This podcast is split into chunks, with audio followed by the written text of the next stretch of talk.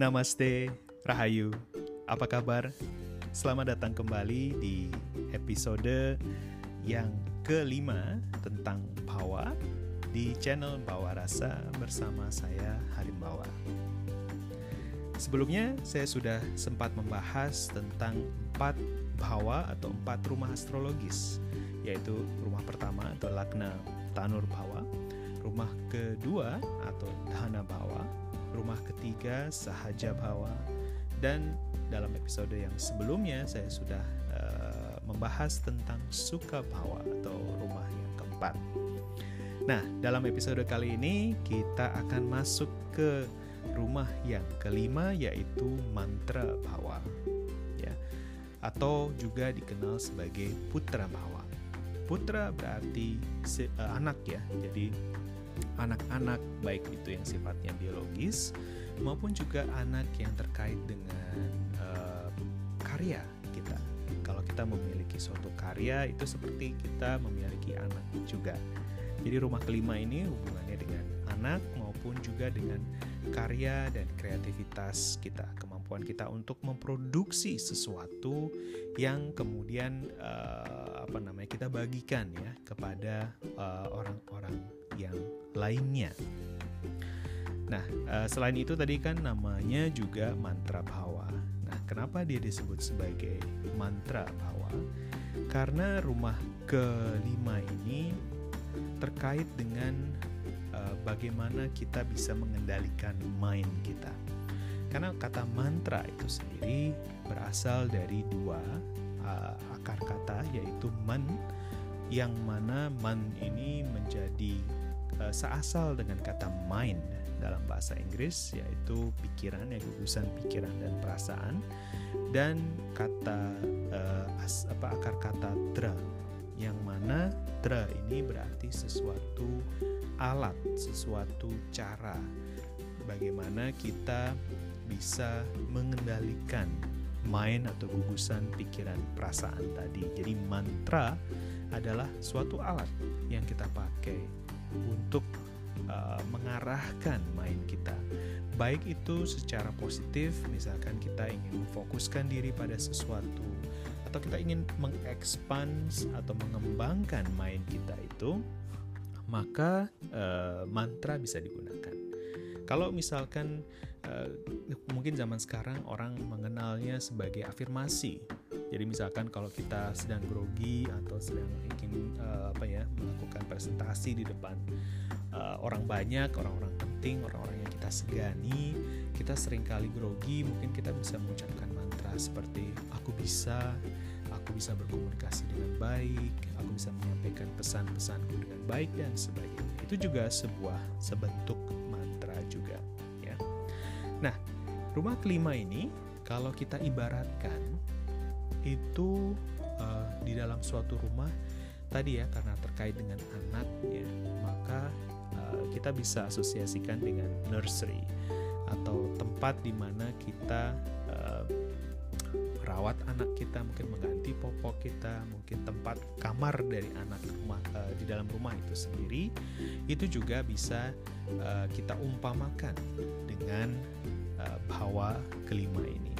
Dengan suka eh, dengan putra bawa atau suta bawa ya bisa disebut sebagai suta bawa juga. Putra dan suta itu maknanya uh, sama ya kurang lebih. Kemudian juga rumah kelima ini terkait dengan uh, tadi ya karena terkait dengan mantra dengan mind dengan mind tools of mind maka dia juga terkait dengan one's mental state ya kondisi apa yang mungkin uh, secara misnomer ya, secara salah disebut sebagai uh, kesehatan mental ya, uh, kesehatan jiwa, tapi sebetulnya yang dimaksud adalah kesehatan mental seseorang itu bisa dilihat dari rumah kelima.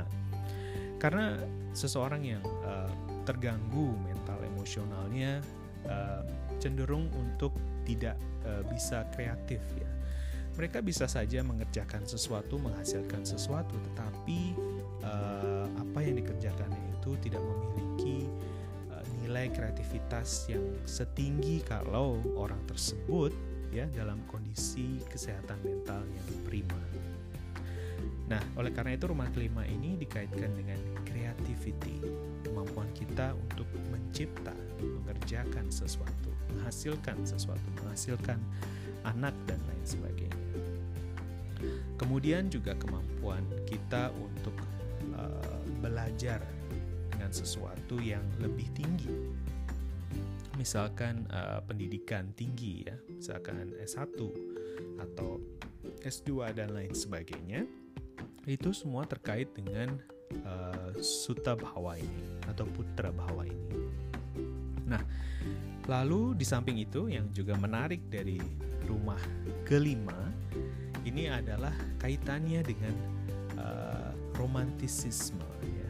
Kaitannya uh, erat dengan percintaan ya. Kemampuan kita untuk uh, apa ya uh, memiliki hubungan yang romantis dengan uh, pasangan kita dengan orang yang lain.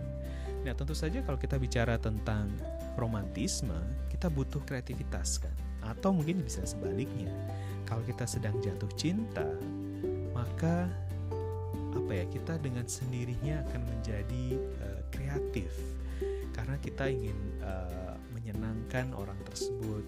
Kita kita melakukan hal-hal yang mungkin di luar kebiasaan kita. Bahkan kalau sedang jatuh cinta kita bisa mengerjakan sesuatu dengan cepat dengan lebih baik karena ada motivasi tersendiri gitu ya. Baik itu mungkin yang sifatnya lebih egoistis misalkan ingin menunjukkan kemampuan diri kita atau mungkin yang sifatnya lebih altruistis ya. Mungkin kasih kepada uh, kepada orang tersebut atau kepada orang-orang yang lain ya nah uh, kemudian bahwa kelima ini mantra bawa karena dia disebut mantra bawa dia juga erat kaitannya dengan mantra ya dalam artian juga sebagai jampi-jampi atau talisman pelindung uh, segala sesuatu yang kita pakai secara spiritual untuk melindungi kita. Termasuk juga yantra atau alat-alat uh, spiritual yang kita pakai uh, baik itu di tubuh kita atau kita pasang di rumah dan lain sebagainya sebagai pelindung spiritual itu juga terkait dengan bahwa Samping itu, karena tadi ya berhubungan dengan kreativitas dan higher learning, maka uh, rumah kelima atau mantra bahwa ini juga erat kaitannya dengan pembelajaran dan kemudian kemampuan kita untuk merencanakan ya our planning abilities, our administration abilities, bagaimana kita bisa mengelola segala sesuatu di sekitar kita. Kalau misalkan kita ingin membuat suatu karya, misalkan buku, tentu saja kita perlu bisa mampu untuk merencanakan kapan menulis, bagaimana menulis dan lain sebagainya. Ya, kita harus mampu untuk uh, mengelola semua itu supaya kita bisa menghasilkan sesuatu. Karena kalau soal ide, setiap orang punya ide yang mungkin menurutnya brilian, tetapi tidak semua orang mampu untuk mengeksekusi, bisa menghasilkan karya tersebut ya. Nah inilah gunanya, inilah pentingnya rumah kelima tersebut.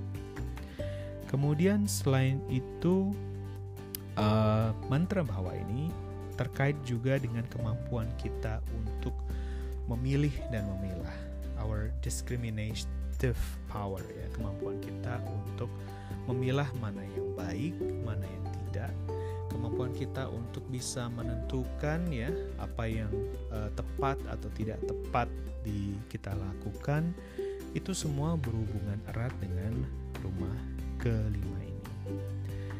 Lalu kemampuan kita kemampuan kita untuk berspekulasi ya. Ini juga hubungannya erat dengan rumah kelima di mana kalau kita ingin memiliki kemampuan berspekulasi mungkin kalau zaman modern bisa dikaitkan dengan bagaimana uh, dengan uh, ini ya misalkan saham permainan saham atau mungkin perjudian ya secara secara kasar gitu kita bisa uh, melihatnya dari rumah kelima ini apakah kita memiliki intuisi spekulatif yang bagus atau tidak itu semua bisa terkait dengan rumah kelima. Nah, karena itu juga rumah kelima ini erat hubungannya dengan uh, Jupiter. Jupiter itu adalah geraha yang sering dikaitkan dengan anak, dengan wealth, kekayaan, baik itu kekayaan materi maupun kekayaan yang sifatnya pengetahuan maupun juga kebahagiaan secara umum. Rumah kelima ini adalah salah satu dari trikona yang mana terdiri dari rumah pertama, kelima dan kesembilan di mana rumah kelima ini uh, terkait dengan berkat dari masa lalu. Jadi segala sesuatu yang baik yang pernah kita kerjakan, karma-karma baik kita uh, ketika dia berbuah, biasanya dia datang dari rumah kelima ini. Jadi uh, da dari sudut pandang itu kita bisa menilai juga bahwa anak seseorang, karya seseorang, ketika seseorang mampu untuk menghasilkan sesuatu yang bisa di uh, berharga untuk publik ya secara umum. Mereka itu adalah orang-orang yang memiliki berkah ya karena mereka memiliki kemampuan untuk itu. Mereka mampu untuk melakukan planning terkait dengan itu.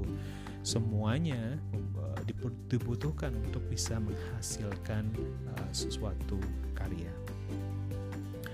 Kemudian di samping itu rumah kelima ini terkait juga dengan hiburan, entertainment. Namun dalam pengertian bahwa hiburan yang sifatnya uh, lebih tinggi ya. Jadi bukan bukan bentuk hiburan yang uh, sekadar uh, membuat kita senang dan kita uh, tinggalkan, tetapi adalah hiburan-hiburan yang lebih adiluhung, ya, sesuatu yang lebih uh, lebih tinggi sifatnya, membutuhkan perencanaan dan kreativitas yang lebih tinggi. Oke, sekian dulu pembahasan kita tentang rumah kelima. Um, bagi kawan-kawan yang tertarik untuk terus menyelami uh, Vedic Astrology, silahkan uh, subscribe di channel ini karena setiap minggunya saya akan mencoba untuk upload setidaknya satu episode setiap minggu uh, dan kita bersama-sama bisa belajar tentang berbagai aspek uh, Vedic Astrology yang menarik dan relevan. Oke, sampai bertemu dalam episode selanjutnya. Sampai jumpa. Take care. Bye bye.